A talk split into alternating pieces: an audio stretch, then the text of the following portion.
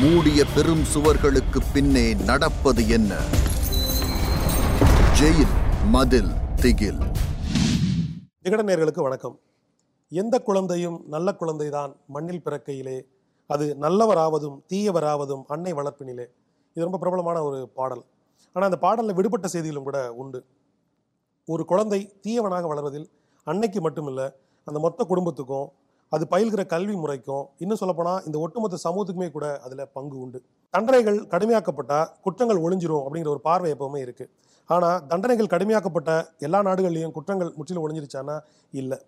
குற்றங்கள் பற்றிய, அதனுடைய மூல ஊற்று பற்றிய கேள்வி எப்போவுமே சிக்கலானதா அப்படியே தான் இருக்குது. இப்போது இந்த வாக்கியத்தை நான் முடிக்கிற அந்த தருணத்தில் கூட ஒருவர் குற்றவாளியாக இருக்கலாம், ஒரு குற்றத்திற்கான சூழ்நிலை நிகழ்ந்திருக்கலாம். இப்படியான குற்ற பின்னணிகளை, அனுபவங்களை ஆராய்கிற இந்த தொடரில், இந்த அத்தியாயத்தில் நாம் பார்க்கவிருப்பது என்ன? வணக்கம் சார். இந்த அத்தியாயத்தில் நம்ம பார்க்க போகிற நபர், சம்பவம் என்ன சார்? ஆட்டோ சங்கர்.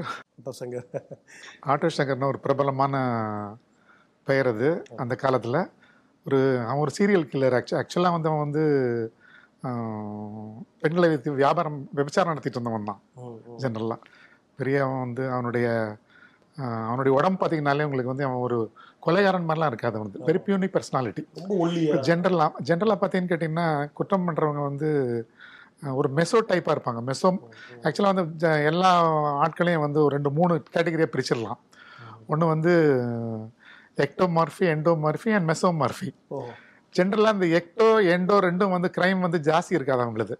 இந்த மெசோ தான் கொஞ்சம் வந்து உங்களை மாதிரி இருப்பாங்கன்னு வச்சுக்கலாம். ஸ்ட்ரக்சர்லாம் இல்லை, குற்றவாளிகள் வந்து அதிகமாக பார்க்கும்போது அந்த மெசோ டைப் ஆஃப் குற்றவாளிகள் தான் அதிகமாக இருப்பாங்க. அவங்க தான் குற்றம் அதிகமாக செய்வாங்கன்னு சொல்லுவாங்க. ஆனால் இவனை பார்த்தீங்கன்னு கேட்டிங்கன்னா இவன் வந்து ஒரு எக்டோ, அதாவது எக்டோ டைப் ஆஃப் பாடி. அவனது பாடி லாங்குவேஜ் எல்லாம் பார்த்தீங்கன்னு கேட்டிங்கன்னா ஒரு ஃபெமினைனும் மேல் கலந்த மாதிரி ஒரு பாடி லாங்குவேஜ். அவனது அவன் ஒரு மர்டரர்னு சொல்ல முடியாது. நீங்கள் யாரும் வெளியே ஜஸ்ட் லைக் தட் பார்த்து மர்டர்லாம் சொல்ல முடியாது. ஸோ அவனுக்கு வந்து அவன் ஒரு அஞ்சு ஆறு மர்டர் பண்ணியிருக்கான் அப்படின்னு சொல்லி அவனுடைய வீட்டில் வந்து தோண்டி பணங்கள் எடுத்தாங்க அப்படின்றதெல்லாம் பரபரப்பான நியூஸ். அவனை அரெஸ்ட் பண்ணி முன்னால் கொண்டு நிறுத்தினாங்க. நான் அவனை பார்க்குறேன். இத்தனை இந்த இப்படிப்பட்ட ஒரு பெரிய ஒரு பயங்கரமாக பத்திரிகைகள் நிர்ணயம் சொன்ன மாதிரி அவன் வந்து இல்லையே, ரொம்ப பியூனிக்காக இருக்கிறான். அதுவும் வந்து நின்ன உடனே என் முன்னால் என்னுடைய நடுங்க ஆரம்பிக்கிறான். அவன் கை காலெலாம் விரைக்குதவனுக்கு. ஆமாம் ஆமாம், என்னை பார்த்து ரொம்ப பயப்படுறான். அவன் ஜெயிலுக்குள்ளே ஃபர்ஸ்ட் என்ட்ரி அவனுக்கு. முன்னால ஏன்னா கிரிமினலாக கேட்டால் நிறைய என்ட்ரி வந்திருப்பான். பட் அவன் வந்து எதுலேயும் மாட்டாமே இருந்திருக்கலாம். எயிட்டி ஃபைவ்லேருந்து உங்களுக்கு எயிட்டி நைன் வரைக்கும் இங்கே வந்து அவனுடைய கிரைம்ஸ் வந்து எதுலேயும் மாட்டல. அவன் அப்போல்லாம் மர்டர்லாம் நடந்திருக்காருன்னு தெரியாது. பட் அவனுக்கு ஆக்சுவலாக இவனுடைய இது பிஸ்னஸ் இவனுக்கு இதுதான்.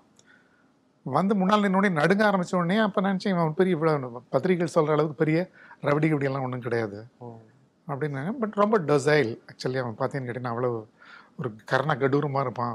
மாட்ரஸ் அது மாதிரிலாம் இல்லை. அவன் அவன் அவன்கிட்ட என்ன சமாச்சாரம்னா என்ன விசாரித்தோம். பட் என்னன்னு கேட்டிங்கன்னா அவனை வந்து அவனுடைய இதில் வந்து நிறைய வந்து விஐபிஸ் வந்து கிராஸ் பண்ணியிருக்கிறனால அவனை வந்து கொஞ்சம் தனியாக வைக்கணும்னு வந்து நாங்கள் நினச்சோம். ஏன்னு கேட்டிங்கன்னா இது வந்து யாரும் அவனை எதுவும் பண்ணிடக்கூடாது, அவனுக்கு எதுவும் ஆபத்து வந்துடக்கூடாது, இவனால் வந்து மற்றவங்களுக்கோ அல்லது மற்றவங்களால் இவனுக்கோ எதுவும் தொல்லை வந்துடக்கூடாதுன்னு தனியாக அவனை பிரித்து வச்சுருந்தோம் நாங்கள். அப்படி தான் ஜெயிலுக்குள்ளே வந்து அவன் சேர்ந்தான். அவன் அதுக்கப்புறம் வந்து வழக்குகள் நடந்துக்கிட்டே இருந்துச்சு. கிட்டத்தட்ட வந்து அவனுடைய வழக்குகள் பார்த்திங்கன்னா பத்து பன்னிரெண்டு ஆண்டு காலம் வந்து அந்த வழக்கு நடந்துக்கிட்டே இருந்தது. கடைசியில் இந்த டெத் டேட் வந்துச்சு. அந்த டேட்டில் பார்த்தீங்கன்னா அவன் சேலத்தில் இருந்தான். நான் மெட்ராஸ்லேருந்து சேலம் வந்துட்டாங்க. ஓ, அப்போ நீங்கள் மாறி போகிறீங்க? ஆமாம், அங்கே அப்போ மாறி, அதுக்கு முந்தைய மாறி போயிட்டேன் நான். தொண்ணூற்றி ஒன்றுலேருந்து நான் சேலம் ஜெயிலில் இருக்கிறேன். நான் சேலம் சென்ட்ரல் ஜெயிலில் இருக்கேன். அங்கே வந்து அந்த தூக்கு போடுற அந்த அவனுக்கு அவனுடைய தூக்கு தண்டனை நிறைவேற்றக்கூடிய பொறுப்பு எங்கிட்ட வந்து சேர்ந்தது. அப்படி தான் அவனை நான் தூக்கு தண்டனைக்கு தயாராக்கி கொண்டு போய் நிறுத்த வேண்டிய ஒரு நிலை எனக்கு ஏற்பட்டுச்சு. ஜென்ரலாக பார்த்திங்கன்னா வெளியே இப்போ பார்த்திங்கன்னா நிர்பயா கேஸில் பார்த்திங்கன்னா இன்னும் வந்து தூக்கு தண்டனை நிறைவேற்றப்படலை. எல்லா எவிடன்ஸும் இருக்குது, எல்லாமே இருக்குது. இருந்தால் போதில் உங்கள்கிட்ட பார்த்திங்கன்னா நாளைக்கு தூக்குவாங்க, மறுபடியும் திருப்பியும் தள்ளி வைப்பாங்க, மறுபடியும் நாளைக்கு தூக்குவாங்க, தள்ளி வைப்பாங்க. இதே மாதிரி தான் இவனுடைய கேஸ்லையும் அதே மாதிரி தான். இவனுடைய தூக்கு தண்டனை பல முறை தள்ளி வைக்கப்பட்டது. இப்போ ஜென்ரலாக வந்து தூக்குன்னு சொன்ன உடனே இந்த அரபு அரபு கண்ட்ரீஸில் மற்ற நாடுகளெல்லாம் தூக்குன்னு சொன்னால் உடனே கொண்டு போய் தூக்கில் மாட்டிடுவாங்க. அது நெக்ஸ்ட் டே, அதுக்கு அடுத்த நாளே. இப்போ கூட இருபத்தோரு நாளுக்குள்ளே வந்து தூக்க மாட்டிடணும் அப்படின்னு சொல்லி ஜட்ஜ்மெண்ட் கொடுத்துடணும் அப்படின்லாம் சொல்கிறாங்க இல்லைங்களா. இருந்தாலும் வந்து அவ்வளோ விரைவில் அது வந்து சாத்தியம் இல்லை. அந்த விரைவில் அதுக்குள்ளே வந்து கே கேஸை முடித்து அவனுக்கு வந்து தூக்கு தண்டனை நிறைவேற்றி அந்த அப்பீல்லாம் முடிச்சு அதுக்கெல்லாம் ஒரு பீரியடுக்கு இருக்குது. அதுக்கெல்லாம் ஆட்டோ சங்கருக்கு டெவலப் பண்ணதெல்லாம் எயிட்டி ஃபைவ் எயிட்டி நைன்லன்னு கேட்டிங்கன்னா அவனுடைய தூக்கு தண்டனை வந்து அதுக்கப்புறம் தொண்ணூற்றி அஞ்சு அத்தனை காலங்கள் வந்து பத்து பன்னிரெண்டு வருஷம் அது வந்து அதனுடைய அந்த குறைஞ்சிருது. அது இப்போ நிர்பயா அது பாருங்க இவ்வளோ சூடாக இருக்குது பாருங்க, அந்த மாதிரி சூடு இருக்காது அது. ஸோ அவன் முதல்ல வந்து என்ன பண்ணான், அவனுக்கு வந்து செஷன்ஸில் வந்து அவனுக்கு ஒரு டெத் சென்டென்ஸ் கொடுப்பாங்க. It is black warrant, it is called black warrant. Death sentence கொடுத்த உடனே அது வந்து உடனே நாங்கள் நிறைவேற்ற முடியாது, அவனுக்கு அப்பீலுக்கு டைம் இருக்குது, ஒரு தேர்ட்டி டேஸ் மேலே அப்பீல் டைம் இருக்குது. ஸோ வந்து அப்பீல் பண்ணுவான் அவன், ஹைகோர்ட்டில் அப்பீல் பண்ணுவான். ஹைகோர்ட்டில் கன்ஃபார்ம் பண்ணுவாங்க பண்ணிட்டாங்கன்னா தென் வந்து எகைன் கவர்னருக்கு பெட்டிஷன் கொடுப்பான், மெர்சி பெட்டிஷன் கொடுப்பான். கவர்னர் கன்ஃபார்ம் பண்ணிட்டான்னா சுப்ரீம் கோர்ட்டுக்கு போவான். சுப்ரீம் கோர்ட்டில் போய் அங்கே போய் மறுபடியும் திருப்பியும் வந்து கேஸ் நடத்துவாங்க. அதுக்கப்புறம் அங்கேயும் வந்து அது அவனுடைய பெட்டிஷனை டிஸ்மிஸ் பண்ணிட்டான்னு கேட்டிங்கன்னா திருப்பி அவன் ஜனாதிபதிக்கு கொடுப்பான். ஜனாதிபதியும் அது கன்ஃபார்ம் பண்ணிட்டாங்கன்னா திருப்பியும் வந்து மறுபடியும் திருப்பியும் ஒரு ரெவி பெட்டிஷன் சொல்லி ஏதாவது ஒரு வேற ஒரு பாயிண்ட்டை வச்சுக்கிட்டு வந்து பெட்டிஷன் கொடுப்பான். உடனே அந்த தூக்கு தண்டனை நின்றோம். ஸோ அந்த டெத் டேட் வந்து கன்ஃபார்ம் ஆகிறது வந்து எல் அவனுக்குரிய எல்லா வாய்ப்புகளும் கொடுக்கப்பட்டு மொத்தமும் எக்ஸாஸ்ட் பண்ணி இனிமேல் வேறு வழியே இல்லை, கடைசி அத்தாரிட்டி முடிஞ்சு போச்சுன்ற லெவலில் தான் அவனுக்கு வந்து தூக்கு த நாங்கள் தூக்கு போட முடியும். அவனுக்கு அது முடிஞ்சதுக்கப்புறம் அவனுக்கு வந்து ஒரு செவன் ஒர்க்கிங் டேஸ் கொடுப்போம், அவனுடைய ப்ரிப்பரேஷன் டைம். அது ப்ரிப்பரேஷன் வந்து அவனும் ப்ரிப்பரேஷன் நாங்களும் ப்ரிப்பரேஷன் வந்து கொடுத்ததுக்கப்புறம் ஆமாம் அந்த ஆர்டர் வந்து ஆக்சுவலாக வந்து ஹோமுக்கு வந்து ஹோம்லேருந்து தூக்கு போட்டுடலாம் அப்படின்ற வந்து எங்களுக்கு ஆர்டர்ஸ் வரும். வந்ததுக்கப்புறமும் ஒன் வீக் நீங்கள் டைம் கொடுப்பீங்க. ஆமாம், அது வந்ததுக்கப்புறம் அந்த ஆர்டர்ஸ் வந்ததுக்கப்புறம் ஒரு ஒன் வீக் டைம் கொடுப்போம். அது ஏன்னு கேட்டிங்கன்னா இப்போ அவன் ஏதாவது யாருக்காவது சொல்லணுன்றனாலையோ இல்லை வேறு ஏதாவது விடுபட்டு போயிருந்தது காரணங்களாலேயோ இல்லை வேறு யாராவது வந்து மறுபடியும் திருப்பியும் நான் தான் அப்படின்ட்டு வந்துட கூட கொடுக்கூடும் சில நேரங்களில். ஸோ குற்றவாளிகளுக்கு ஒரு எல்லா சான்ஸையும் நாங்கள் எக்ஸாஸ்ட் பண்ணதுக்கப்புறம் தான் கொடுப்போம். அது அதே மாதிரி அந்த ஏழு நாள் நாங்களும் அதுக்கு ப்ரிப்பேர் ப்ரிப்பேர் பண்ணணும். இப்போது அதுக்கு சும்மா வந்து டக்குன்னு போகிறோன்னு தூக்கி போட்டுற முடியாதுன்னு கேட்டிங்கன்னா தூக்கணும் எப்போ தான் நடக்குது. ஸோ தூக்கு மேடையை ரெடி பண்ணணும்.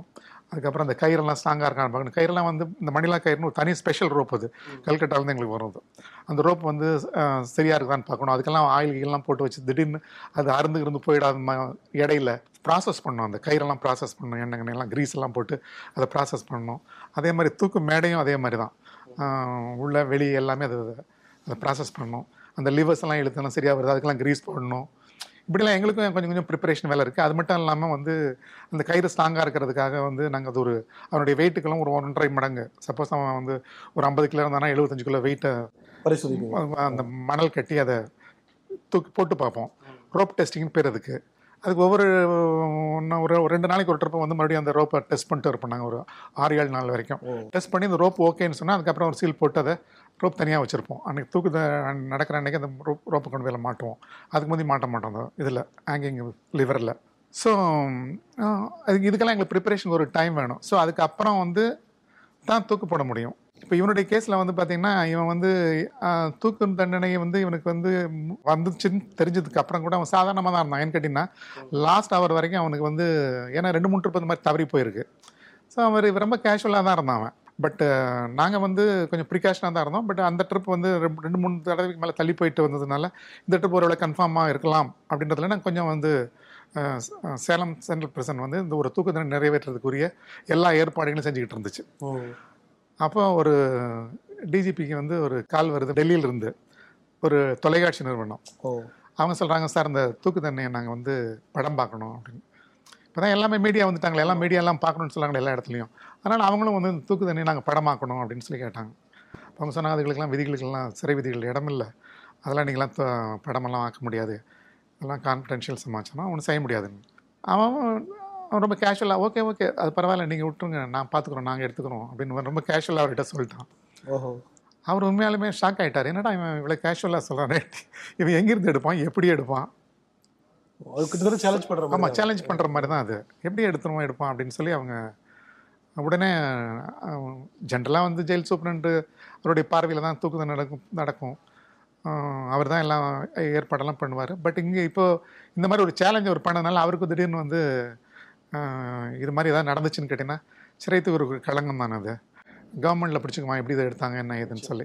அதனால் என்ன பண்ணாங்க உடனே கோயம்புத்தூரில் தான் இந்த சரக சிறைத்துறை துணைத் தலைவர் இருப்பார் அந்த ரேஞ்ச் டிஐஜி, அவர் உடனே கூப்பிட்டு நீங்கள் சேலம் உடனே ரெஸ்ட் பண்ணுங்கள், நாளைக்கு தூக்கு தண்டனை வந்து இருக்கிற ஏற்பாடுகள் நீங்கள் பண்ணுங்கள், இந்த மாதிரி வந்து ஒரு டிவி நிறுவனம் வந்து என்கிட்ட சேலஞ்ச் பண்ணிருக்காங்க, அவங்க ஒரு வேளை அதை எடுத்துட்டாங்கன்னு கேட்டிங்கன்னா பிரச்சனையாகிடும், அதனால் நீங்கள் போய் அதுக்கு வரைக்கும் எல்லா ஏற்பாடுகளும் பண்ணிவிடுங்க நீங்கள் அப்படின்னா அவர் உடனே அவர் ரஷ் பண்ணார். வந்து நான் ஈவினிங் ஒரு ஃபோர் ஓ கிளாக் வந்து சேர்ந்துட்டாரு.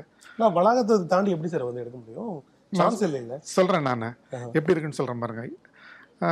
அவர் உடனே ரஷ் பண்ணார். சாயந்தரம் ஈவினிங் ஃபோர் ஓ கிளாக் வந்து இந்த மாதிரி ஒரு சமாச்சாரம் நம்ம வந்து டிஜி சொல்லி அனுப்பிச்சிருக்காங்க, அது எப்படி அவாய்ட் பண்ண முடியும் அந்த மாதிரி எடுக்க முடியுமா டிவியில் அப்படின்னா அதுக்குரிய சாத்தியக்கூறுகள் என்னன்னு பார்த்தோம். இப்போ சேலம் பிரச்சனை பொறுத்த வரைக்கும் பார்த்தீங்கன்னா தூக்கு மேடை வந்து சிறைக்கு வெளியே. ஓ அப்படியா? எல்லா ஜெயிலையுமே தான். சிறைக்குள்ளே தூக்கு மேடை இருக்காது. சிறைக்கு உள்ளே இருந்து அதுக்குள்ளே போக முடியும். மேடை வந்து வெளியே இருக்கும் சில இடங்களில். இப்போ மெட்ராஸ் ஜெயிலில் பார்த்தீங்கன்னா தூக்கு மேடை வெளியே தான் வெளியே தான் அது இருக்கும். அது ஆனால் உள்ளேருந்து வர மாதிரி, ஜெயிலுக்குள்ளேருந்து வர மாதிரி அதுக்கு ஒரு டோர் இருக்கும். ஜெயிலுக்குள்ளேருந்து அந்த டோர் வழியாக வந்து வெளியே வந்துடலாம். இப்போ சேலம் ஜெயிலை பொறுத்த வரைக்கும் ஜெயிலர் ஆஃபீஸினுடைய பேக் சைடில் ஒரு டோர் இருக்குது. அந்த டோரை கடந்து அந்த தூக்கு மேடைக்கு போகணும். சார் ஒரு வெட்ட வெளி எவ்வளோ மீட்டர் சார்? அது அது கிட்டத்தட்ட ஒரு ஒரு ஒரு பதினஞ்சு அடி இருக்கும்னு வச்சுக்கோங்க. பதினஞ்சு அடி இருபது அடி இருக்கும். பதினஞ்சு அடி வந்து அவன் போகணும் அவன் அந்த மேடை இருக்கிற இடத்துக்கு. ஸோ அந்த இடம் வெட்ட வெளியாக இருக்கிறனால ஒருவேளை வேறு எங்கே இருந்தால் அது வந்து கேமராவை வந்து மேலே கிளன்னு மரத்து மேலேயோ இல்லை பில்டிங் மேலேயோ வேற எங்கேயா கேமராவை ஜூம் பண்ணான்னு வச்சுக்கோங்க, எடுத்துட முடியும் இல்லையா? அது அப்போ நாங்கள் என்ன பண்ணோம், அதை மறைச்சிடலாம். அப்போ சுத்தமாக இந்த பக்கம் எந்த சைட்லேருந்து யாரும் வர முடியாத மாதிரி எல்லாமே கம்ப்ளீட்டாக ஃபென்ஸ் பண்ணிட்டோம். அதை ஒரு பேசேஜ் மாதிரி ஃபுல்லாக க்ளோஸ் பண்ணிட்டோம். அதை தூக்கு மேடையை வெளியிருந்து பேக் சைடில் இருந்தோ வேற எந்த வழியில இருந்தோ அதுக்குள்ளே வர முடியாது. ஒன்லி ஒரே என்ட்ரி ஜெயிலர் ஆஃபீஸ்லேருந்து உள்ளே வர என்ட்ரி மட்டும்தான். அந்த என்ட்ரி மட்டும்தான், வேற எல்லா என்ட்ரியும் க்ளோஸ் பண்ணிட்டோம், மேலேயும் க்ளோஸ் பண்ணிட்டோம். ஸோ அதனால் வந்து எங்கேயும் கேமராலாம் உள்ளே வர முடியாதுன்ற ஒரு நாங்கள் வந்து அதை கன்ஃபார்ம் பண்ணிக்கிட்டோம். அதுக்கப்புறம் ஸோ வி ஆர் வெயிட்டிங். இந்த நைட்டு முழுக்க ஏதாவது கால் வரலாம் இல்லை? ஆமாம், வெயிட் பண்ணுறோம் நாங்கள். ஏன்னா அப்படி தான் வந்திருக்கு ஏற்கனவே. ஆமாம், அப்படி தான் தள்ளி போட நிறைய நேரங்கள் அந்த மாதிரி வந்து கால்ஸ் தான். எங்கே இருந்து சார் வரும்? எப்படி தள்ளி வைக்க? உங்களுக்கு வந்து ஹோம்ல இருந்து தான் வரும். ஜென்ரலாக எதுவாக இருந்தாலும் ஹோம் வழியாக தான் வரும். ஹோம் வழியாக வந்து எங்கள் எங்கள் ஆஃபீஸ்க்கு வந்து டிஜிபி ஆஃபீஸ் தான். டிஜிபி ஆஃபீஸ் எங்களுக்கு கம்யூனிகேட் பண்ணுவாங்க. Oh so we are we are waiting any மெசேஜ்னா நாங்கள் வந்து உடனே அதை அட்டன் பண்ணுறதுக்காக. அதுக்குரிய எல்லாமே பக்காவாக வச்சுருந்தோம். அந்த நேரத்தில் டெலிஃபோன் வேலை செய்யலை, அந்த நேரத்தில் ஒயர்லெஸ் வேலை செய்யலை, மைக் வேலை செய்யலை, அப்படின்லாம் இருக்கக்கூடாதுனால எல்லாமே பக்காவாக இருந்தது எல்லாம். ஸோ நைட்டில் இப்போ வந்து மறுபடியும் வேறு ஏதாவது ப்ராப்ளம் வருமா அப்படின்னு கேட்டிங்கன்னா, இவன் வந்து ஏதாவது செல்ஃப் இன்ஃப்ளிக் இன்ஃப்ளிக் பண்ணி தன்னை தானே எதாவது பண்ணிக்கிட்டு இதை ஏதாவது நிறுத்துறதுக்கு இவன் ட்ரை பண்ணுவானா அப்படின்னு ஒரு யோசனை வந்துச்சு திடீர்னு. அப்படியா இருந்தால் எப்படி பண்ண முடியும்? செல்லுக்குள்ளே இருக்கிறான் அவன், திடீர்னு வந்து செல்லை வந்து அந்த கதவில் மோதி மண்டை கண்டை உடச்சிக்கிட்டான். ஆமாம், செல்லை பக்கத்தில் செவுத்தில் மோதி மண்டையை உடச்சிக்குவான். அந்த மாதிரி ஏதாவது பண்ணால் என்ன பண்ணுறது அப்படின்னு ஒரு யோசனை பண்ணோம். அவன் செய்வான். அவன் ஏன்னு கேட்டால் அவன் வந்து எந்த செஞ்சுருக்காரா இல்லை, அவன் ஏற்கனவே ஒரு இடம் தற்கொலையெல்லாம் பண் முயற்சி பண்ணியிருக்கான். அவன் தற்கொலைக்கான முயற்சிகள்லாம் பண்ணியிருக்கான் அவன் ஏற்கனவே. என்ன சார் வாய்ப்பு இருக்கும் தற்கொலை முயற்சிக்கலாம்? மாத்திரையெல்லாம் மொத்தம் மாத்திரையும் முழுங்கிட்டான் ஒரு ட்ரிப்பு. ஓஹோ, அவன் கொடுத்த மாத்திரையெல்லாம் சேர்த்து வச்சுட்டோட முழுங்கிட்டு அவன் வந்து ரொம்ப சீரியஸ் கண்டிஷனுக்கு போயிட்டான். அப்புறம் வந்து உடனே வந்து அது ஒரு என்கொயரிலாம் வந்துச்சு. அவன் என் கேட்டால் தூக்கு தண்டனை கைது இல்லையா அவன், ரெண்டாவது வெரி நொட்டோரியஸ் கிரிமினல், நிறைய வந்து ப்ராமினென்ட் வேறு அவன்.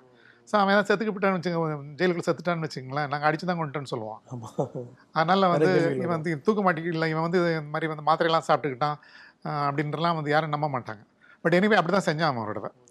ஸோ அப்படி ஏதாவது இவன் வந்து நிறைய அப்படிலாம் யோசனை பண்ணுவான் அவன், அப்படி ஒரு ஆள் அவன். இதை மாதிரி பண்ணிவிடுவானோன்றனால நாங்கள் என்ன பண்ணோம், சரி அப்போ வந்து உள்ளே இருந்துருவோம், நம்ம அவனோடைய செல்லுக்குள்ளே இருந்துருவோம், நைட்டு ஒரு நைட்டு அவ்வளோதானே இருந்துருவோம் காலைல வரைக்கும் அப்படின்னு சொல்லி தென் ஒரு ரெண்டு மூணு பேரை கூட்டிகிட்டு ஒரு ஹியூமன் வால் மாதிரி பண்ணிட்டு அவனை நடுவில் உட்கார வச்சு சும்மா ஒரு ஓரத்தில் உட்கார வச்சு கதை பேசிக்கிட்டு நைட்டெல்லாம் டைம் எங்களுக்கும் பாஸ் பண்ண டைம் பாஸ் பண்ண முடியல. அப்புறம் அவன்கிட்ட அவன் கேட்கும்போது அவன் வந்து இப்போ வந்து அவன் நாளைக்கு காலையில் அவன் தூக்கில் போக போகிறான். அவன் அவன் போயெல்லாம் எதுவும் ஜாஸ்தி சொல்ல மாட்டான். நிறைய சமாச்சாரங்கள் வந்து அவங்ககிட்ட இருக்குது ஆக்சுவலாக. பெரிய பெரிய மனிதர்களுடைய முகத்திரைகள்லாம் கிழிப்பான் அவன் இல்லைங்களா. அன்றைக்கி அவன் கிழிச்சான் ஆக்சுவலாக. அதெல்லாம் வெளியே சொல்ல முடியாது, ஏன்னா நிறைய பேர் அதில் வந்து இருக்காங்க அவங்க.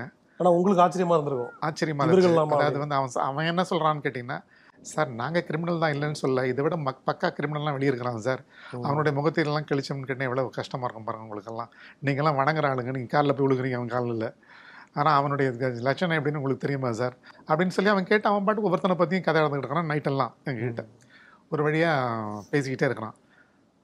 ரொம்ப நேரம் பேசிக்கிட்டே இருந்தான். சார் கொஞ்சம் தாகமாக இருக்குது, ஏதாவது ஒரு கூல்ட்ரிங்க்ஸ் கொடுப்பீங்களா சார் அப்படின்னு. கூல்ட்ரிங்க்ஸ்லாம் எப்படா கிடைக்கும் இப்போ நான் நைட்டில்னா? ஒரு தூக்கு தண்டனை கைதி சார், கடைசி ஆசைன்னு கேட்பீங்களா சார், ஒரு ஒரு கூல்ட்ரிங்க்ஸ் ஒன்று வாங்கி தான் கொடுங்களேன் சார். சிரிச்சுட்டே தான் சிரிச்சு நாங்கள் ஓ பேசிகிட்டே தான் இருக்கிறோம் நாங்கள், சும்மா உங்களை பேச பேசிட்டுருவோம். ஓகே ஒரு கூல்ட்ரிங்க்ஸ் என்னடா வேணும், சரி ஒன்று வாங்கிட்டு வேடா அப்படின்னு சொல்லி அங்கே ஆஸ்தம்பட்டிட்டு போய் ஒரு கடையில் ஒரு கூல்ட்ரிங்க்ஸ் ஒரு ஃபேண்டா, அப்போ ஃபேண்டா தான் ஃபேமஸ்ன்னு நினைக்கிறேன், ஒரு கூல்ட்ரிங்க்ஸ் வாங்கி ஒரு பாட்டில் கலந்து கொடுத்தா. அஃப்கோர்ஸ் வந்து விதிகள்லாம் அதுக்கு இடமில்ல இருந்தால் கூட ஒரு மனிதாபிமானம் தானே, எப்படின்னு நாளைக்கால அவனை பார்க்க போகிறது கிடையாது. அவன் ஏதோ கேட்குறான், சரி குடிக்கிட்டு போகிறான், என்ன இப்போ ஆகிட போகுது அப்படின்னு வாங்கி கொண்டு வந்து கொடுத்தான். கொடுத்தோன்னு குடிச்சிக்கிட்டே பேசிக்கிட்டே இருந்தான். அப்புறம் திடீர்னு சிரிச்சுட்டு இப்படி ஒரு மாதிரி பார்த்தான். என்னடா பார்க்குறேன்னா, இப்போ இந்த பாட்டில் உடச்சிட்டு நான் குத்திக்கிட்டேன்னு வச்சுக்கோங்களேன், என்ன பண்ணுவீங்க சார்? என்ன தூக்கில் போடுவீங்களா சார்? நிறுத்திடுவீங்களா அப்படின்னா? ஷாக்காக இருந்தீங்களா நீங்கள்? சார் நான் இல்லை, நான் இந்த கேள்வி எதிர்பார்த்தது தான்டா. நீ இந்த கூல்ட்ரிங்க்ஸ் சாப்பிடும்போதே நீ எனக்கு வந்து தோணுச்சு, அது இப்படி தான் நீ பண்ணிட்டீங்கன்னா என்ன பண்ணுறேன்னு எனக்கு தோணுச்சு. சரி, அதுக்கு ஒரு விடையை நான் வச்சுருக்கேன். நான் நீ குத்திக்கிட்டீங்கன்னா நான் நீ குத்தினதை யாரையும் சொல்ல மாட்டேன், அப்படியே துண்டை போட்டுக்கிட்டு கட்டிடுவேன். வெடியும் போது காலை கொண்டு தூக்கி கயத்தில் மாட்டி கீழே இறக்கிடுவேன், அவ்வளோதான். யாருக்கும் ஒன்றும் தெரிய போகிறது கிடையாது.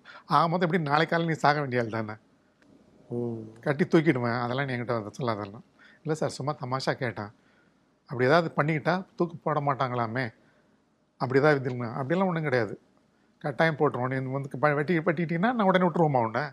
உன் நீ உன்னை உயிரை போகணுன்னாடா எங்களுக்கு சார் இதை உனக்கு ஆர்டரு. அதெல்லாம் நாங்கள் பார்த்துக்குவோம் நாங்கள். இல்லை சும்மா விளையாட்டாக தான் சார் கேட்டேன், அதெல்லாம் ஒன்று சீரியஸாக எடுத்துக்காதீங்க சார். பா எதுக்கும் பிகாஷ் சார் நீ குடிச்சது போதும் கொண்டாடான்னு பாக்கி. அதுக்கப்புறம் மணி மூணு அடிக்குது சார், ஆர்டர் தான் வந்திருக்குங்களா சார்? ஸோ அப்புறம் தான் அவனுக்கு வந்து மணி மூணு ஆகிடுச்சு, இன்னும் எதுவும் ஆர்டர்ஸ் எதுவும் வரல. ஜென்ரலாக மிட் நைட்டில் தான் வரும், பதினோரு மணி பன்னெண்டு மணி ஒரு மணிக்கு தான் ஆர்டர்ஸ் வரும். அது மாதிரி ஆர்டர்ஸ் எல்லாம் இங்கே இருந்தால் வரதுன்னா. ஸோ மணி மூணாச்சு, எல்லாம் ஒரு மாதிரி ஒரு நிசப்தம். எதாவது ஆர்டர்ஸ் வந்திருக்கா சார்? இன்னும் வரலையாடா, வந்தால் நமக்கு சொல்லுவாங்க. எல்லாம் ஆளுங்க இருக்காங்க, எல்லாம் எல்லாமே உட்காந்துருக்காங்க, எல்லோரும் முடிச்சுக்கிட்டு தான் இருக்காங்க, யாரும் தூங்கிடல, அதனால் வெயிட் பண்ணலாம், இன்னும் டைம் இருக்குல்ல பார்க்கலாம். மூணு மணி முடிஞ்சது. அதுக்கப்புறம் மறுபடியும் திருப்பி ஏதோ பேசிக்கிட்டே இருக்கிறோம். மணி திருப்பி நாலு அடிச்சது. நாலு அடிக்கணுன்னா அவனுக்கு ஹோப் போயிடுச்சு, இனி வந்து வரதுக்குரிய எந்த ஆர்டர்ஸும் வரதுக்குரிய வாய்ப்புகள் கிடையாது அப்படின்னு கொஞ்சம் வந்து நைட்டெல்லாம் பேசிக்கிட்டு வரந்தாங்க இல்லைங்களா, கொஞ்சம் அப்படியே டயர்டாயிட்டான். அதுக்கப்புறம் வந்து கொஞ்சம் மூஞ்சில் கவலையின் ரேகைகள் படுற ஆரம்பிச்சு, நம்மளை தூக்கில் மாட்டிடுவாங்கன்னு ஒரு தீர்மானத்துக்கு அப்போ தான் வர்றான் அவன். மூணு நாள் ட்ரிப் தப்பிச்சதுனால அந்த அவனுக்கு நே தூக்கில் மாட்டிடுவாங்கன்னு முதல் வரைக்கும் நினைக்கல அவன். நாலு மணி வரைக்கும், நாலு மணிக்கு மேலே அவனுக்கு அந்த எண்ணங்கள் வர ஆரம்பிச்சிச்சு. அப்படி ஒரு மாதிரி மௌனமாயிட்டான், கொஞ்சம் அப்படியே ஃபேஸ்லாம் டிம் ஆகிடுச்சு. சரி நான் பார்த்தேன், பேச்சு கொடுத்தான், அவன் பேச்சும் கொடுக்கலாம் சரியா. அதுக்கப்புறம் வந்து அவன் ரெஸ்பாண்ட் பண்ணல எதுவும், அப்படி கொஞ்சம் அமைதியாக இருந்தான். அப்போ பார்த்தேன் இவன் இந்த ஒன் ஹவர் இவனை பாஸ் பண்ணணும், இவன் வேறு எதுவும் சிந்திக்கக்கூடாதுன்னு சொல்லி, வீட்டுக்கு எதாவது லெட்டர் வந்து எழுத வேண்டாம் பொண்ணுக்கு அப்படின்னு ஒரு லெட்டர் கொடுத்தோம், ஒரு இன்லைன் லெட்டர் கொடுத்தோம். அவன் உட்காந்து அதில் எழுதிக்கிட்டே இருந்தான், இதை எழுதிக்கிட்டு இருந்தான். அவனுடைய மகளுக்காக கடைசியாக என்னென்ன சொல்லணுமாலாம் எழுதிக்கிட்டு இருந்தான். கிட்டத்தட்ட ஒரு ஒன் ஹவர் ஆயிடுச்சு அதில், அப்படியே என்னமோ யோசனை பண்ணிட்டு அப்படி உட்காந்து எழுதிக்கிட்டு இருந்தான். மணி அஞ்சாயிடுச்சு. டே மணி அஞ்சாயிடுச்சு போகலாமாடா, குளிக்கணுமா? குளிக்கிறான் போய் குளிச்சுட்டு வந்துடுற சங்கர் அப்படின்னு.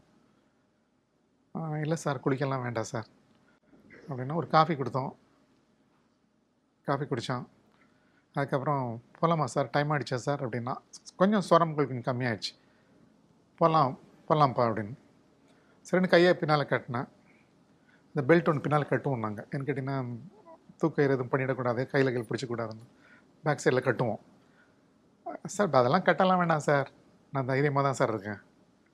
அதாவது வந்து தூக்கு மேடைக்கு போகும்போது இவ்வளவு தெளிவாக இருந்தவனை நான் பார்த்தது கிடையாது. நான் நிறைய தூக்கில் மாட்டியிருக்கேன், பட் ரொம்ப தெளிவாக இருந்தான் அவன், போல்டாக இருந்தான் அவன். ஆரம்பத்தில் பேசும்போதே கூட சொன்னான் வந்து, சார் இந்த தூக்கு தண்டனை நான் டிசர்விங் தான் சார், போட வேண்டியது தான், நான் இந்த நிறைய வந்து பாவங்கள் செஞ்சுருக்கேன், நிறைய வந்து அக்கிரமங்கள் செஞ்சுருக்கேன், அராஜகம் செஞ்சுருக்கிறேன், இது வந்து எனக்கு தேவை தான் சார், எனக்கு தூக்கு தண்டனை, எனக்கு ஒன்றும் வருத்தம் இல்லை சார் அது தூக்கில் பண்ணுறதுல ஒன்றும் அப்படின்னா. அதாவது வந்து அவன் வந்து அவனை ஃபீல் பண்ணிக்கிட்டான், நம்ம அவனை ஏற்றுக்கிட்டான், ஏற்றுக்கிட்டான், நம்ம ரெடி ஆகிட்டான். அதனால் அவன் தூக்கும் மேடைக்கு போகும்போது அவ்வளோ ஒன்றும் பெருசாக ஒன்றும் கால்கள் எதுவும் தொடலை, நாக்கு மரலில் நல்லா இதுவாகவே இருந்தான், பிரிஸ்காகவே இருந்தான். கயிறை கட்டும்போதே சொன்னான், சார் கயிறெலாம் வேணாம் சார், நான் எங்கேயும் ஓடி போக மாட்டேன் சார், இனிமேல் எங்கே சார் ஓடி போகிறது, ஒன்றும் யாரையும் ஒன்றும் செய்ய மாட்டேன் சார், இதெல்லாம் கட்டதில்லைங்க சார், நான் தா தா எனக்கு கட்டினீங்கன்னா நான் வந்து பயந்துருன்னு வச்சுக்குவாங்க, நான் வரேன் சார், நான் எனக்கு ஒன்றும் இது வேண்டியதில்லை, இல்லைப்பா அது கட்டணும், ஜெயில் சிறை விதிகள் அது அப்படின்னு பின்னால் கயிறை கட் இதை பெல்ட் ஒன்று, அது பெல்ட் அது அப்படின்னு மாட்டிடலாம் அப்படி பின் பேக் பேக் சைடில் வச்சு மாட்டிட்டோம். மாட்டிட்டு கூட்டிகிட்டு போனோம். கூட்டிகிட்டு போய் அங்கே ஜெயிலர் ஆஃபீஸில் அங்கே உட்காந்துருக்காங்க, அதிகாரிகள்லாம் உட்காந்துருக்காங்க. அப்போ அவங்க வந்து இந்த ஜட்ஜ்மெண்ட்டை அவனுக்கு படிக்கணும், இந்த மாதிரி நீ வந்து இத்தனை கொலைகள் பண்ணியிருக்கிற, இதை உனக்கு செஷன்ஸ் நீதிமன்றம் இதை விசாரித்து உனக்கு தூக்கு தண்டனை கொடுத்துருக்குது, அதுக்கப்புறம் நீ வந்து செஷன்ஸுக்கு ஹைகோர்ட் அப்பீல் பண்ண, அதுக்கப்புறம் ஜனாதிபதிக்கு போனேன், சுப்ரீம் கோர்ட் போனேன், கவர்னர் போனேன், எல்லா மெர்சி பெட்டிஷன் எக்ஸாஸ்ட் பண்ணிட்டேன், ஸோ எல்லாருமே வந்து உன்னை தூக்கு போடணும்னு சொல்லி முடிவான முடிவு வந்துருச்சு. ஸோ இன்றைக்கி வந்து உனக்கு தூக்கு தண்டனை நிறைவேற்ற போகிறோம் நாங்கள், உனக்கு எதாவது சொல்ல வேண்டியிருந்ததுன்னா சொல்லலாம் அப்படின்னு. ஒன்றும் இல்லை சார், சொல்கிறதுக்கு ஒன்றும் இல்லை சார். சரிண்ணே ஓகே அப்படின்னு உடனே கூட்டிகிட்டு நேராக அந்த ஜெயிலர் ஆஃபீஸினுடைய அந்த படியை கடந்து அவனை கொண்டு போய் அந்த இது மேலே நிற்க வைக்கிறோம். அதுக்கு முந்தைய என்ன பண்ணணும்னு கேட்டிங்கன்னா, அந்த தூக்குக்கீரை பார்க்க வேண்டாம், அந்த மேடையை அவன் பார்க்க வேண்டான்றக்காக அந்த இடத்துல மூவ் பண்ணும்போதே அவனுக்கு ஒரு இது கட்டிருப்போம், மூவ் மணி மாதிரி வச்சுருப்போம். மேடையில் நின்று அப்படி மாட்டுற மாதிரி தான் நாங்கள் சினிமாவில் பார்த்துருக்கோம். அப்படி இல்லை, நீங்கள் மாட்டி தான் கூட்டே போவோம், இங்கே மாட்டி தான் கூட்டிகிட்டு போவோம். ஓ, இதை வந்து எடுத்து மட்டும்தான் விட்றது, அவ்வளோதான். ஏற்கனவே மாட்டிருக்கோம் இங்கே, ஓ இங்கே மட்டுப்பட்டு மாட்டியிருக்கோம். ஸோ அங்கே போய் மேடையா மேலே இந்த ஜெயில்ராஜ் தாண்டினோடனே தூக்கு மேடையை அவன் பார்க்க வேணான்னு சொல்லி எடுத்து மூடிட்டோம் மூடிட்டோம் மூடிட்டு நேரம் மேடை கொண்டு போய் அங்கே கொண்டு போய் நிறுத்தணும். அதுக்கு சரியான ஒரு பாக்ஸ் மாதிரி இருக்கும், அந்த பாக்ஸில் நிறுத்தணும் கரெக்டாக. மாட்டினோடனே மேலே இருந்த தூக்க இதை ஒரு ஆள் போட்டு அந்த இதை போடுவார். இல்லை அவர் வந்து கை கயிறு ஒருத்தர் மாட்டுவார். ஓ, கீழே வந்து அவர் போய் நின்ன உடனே காலையில் வந்து ஒருத்தர் வந்து காலை கட்டுவார். ஒவ்வொன்றுக்கும் ஒவ்வொரு ஆளாக ஒவ்வொரு ஆளாமல் ஓ மூணு பேர் ஃபங்க்ஷன் பண்ணுவாங்க. அதை கயிறு மாட்டுறதுக்குன்னு ஒருத்தர் இருப்பார். என்ன கேட்டால் கரெக்டாக மாட்டணும், வேற எங்கேயாவது போய் அந்த ரிங் மாட்டிக்கிச்சின்னு கேட்டிங்கன்னா தலையெல்லாம் வந்துடும் உங்களுக்கு. ஓ, அதனால் கரெக்டான இடத்துல அது இருக்கணும். அது அது எங்கே இருக்கணுன்றது வந்து உங்களுக்கு ப்ரெசன்ட் மேனுவல்லே இருக்குது. ஸோ அது மாட்டுறதுக்குன்னே ஆளுங்க இருக்காங்க எங்களுக்கு, ஏன்னா ஏற்கனவே தூக்கு போட்டு பழக்கப்பட்டவங்க. ஸோ ஒரு காவலர் வந்து அதை கயிறை போட்டாங்க.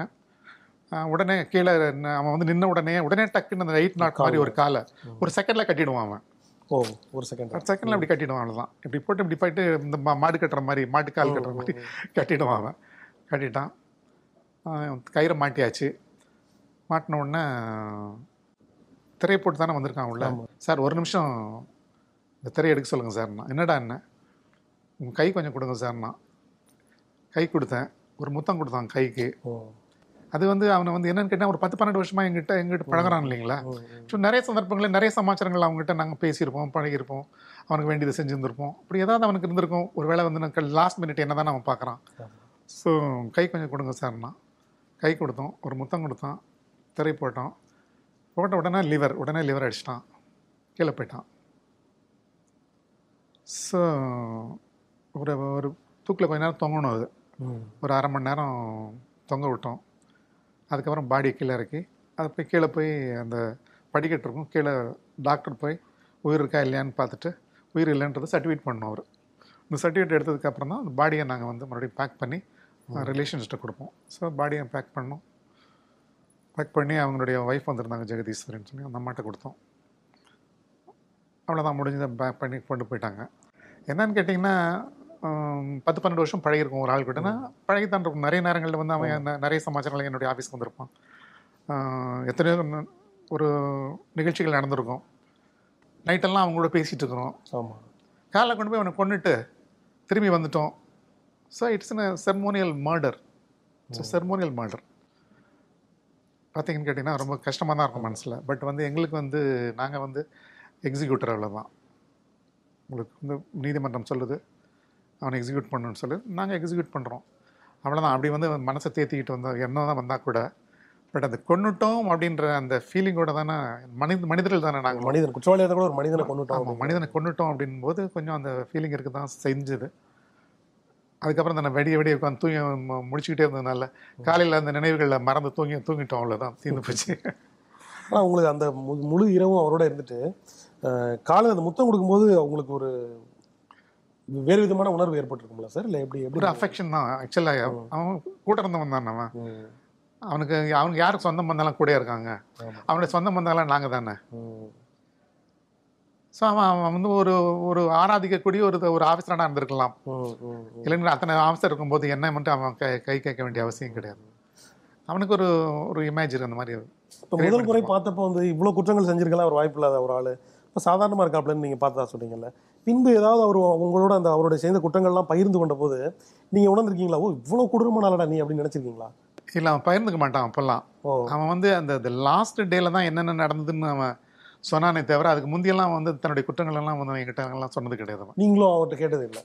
அதுக்கெல்லாம் வாய்ப்புகள் கிடையாது. ஆயிரம் ஆயிரத்தி ஐநூறு ரெண்டாயிரம் பிரச்சனை இருக்காங்க. நாங்கள் தனிப்பட்ட முறையில் ஒரு பிரச்சனைகிட்ட போயெல்லாம் பேச மாட்டோம். நாங்கள் பேசவும் முடியாது.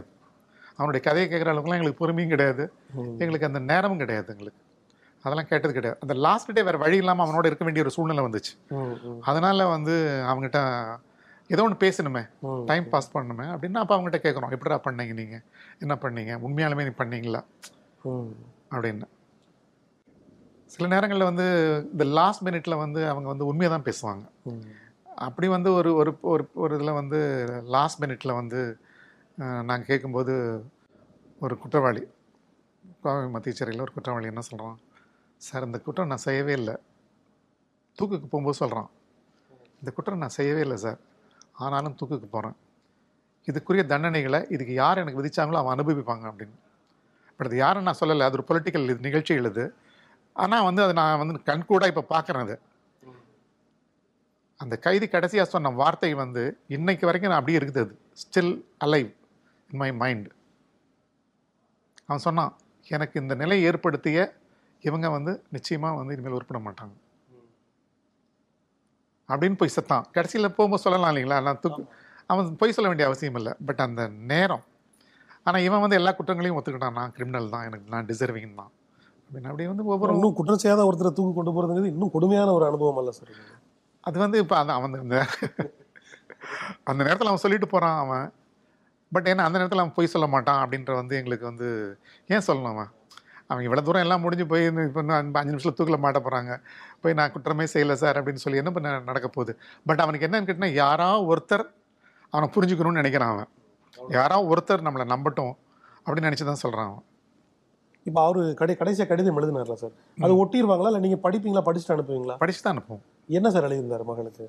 மகளுக்கு நீ அப்படி ஆகணும் இப்படி ஆகணும், இந்த மாதிரி குற்றங்கள்லாம் நான் செஞ்சதெல்லாம் தப்பு தான், நான் வந்து வருந்தி நான் டிசர்வ் தான் இந்த இந்த அப்படிதான். ஆமாம் அப்படி தான் இது இருக்கான். ஆனால் இந்த மாதிரி வந்து நீங்கள் வந்து அப்படி இருக்கக்கூடாது, நீங்கள் வந்து இப்படி ஆகணும் அப்படி ஆகணும், அப்பா மாதிரி கிரிமினல் ஆகிடக்கூடாது, அறிவுரைகள் தான். ஓ, அவருக்கு டைரி எழுதுகிற பழக்கம் இருந்ததுன்னு கேள்விப்பட்டிருக்கோம். டைரிலாம் எழுதுவோம். அதெல்லாம் படிச்சிருக்கீங்களா சார்? இல்லை அதெல்லாம் படிச்சதில்லை, பார்த்துருக்கோம். அது இப்போ நீங்கள் உள்ளே போகும்போது எதாவது எழுதியிருப்பான். அவனுடைய ரூமை சர்ச் பண்ணுறோம், சர்ச் பண்ணும்போது நம்ம வந்து எதாவது எடுக்கிறோம், என்னடா எழுதியிருக்கான்னு பார்ப்போம், அப்படியே தான் பார்த்துருப்போம். அவ்வளோதான்.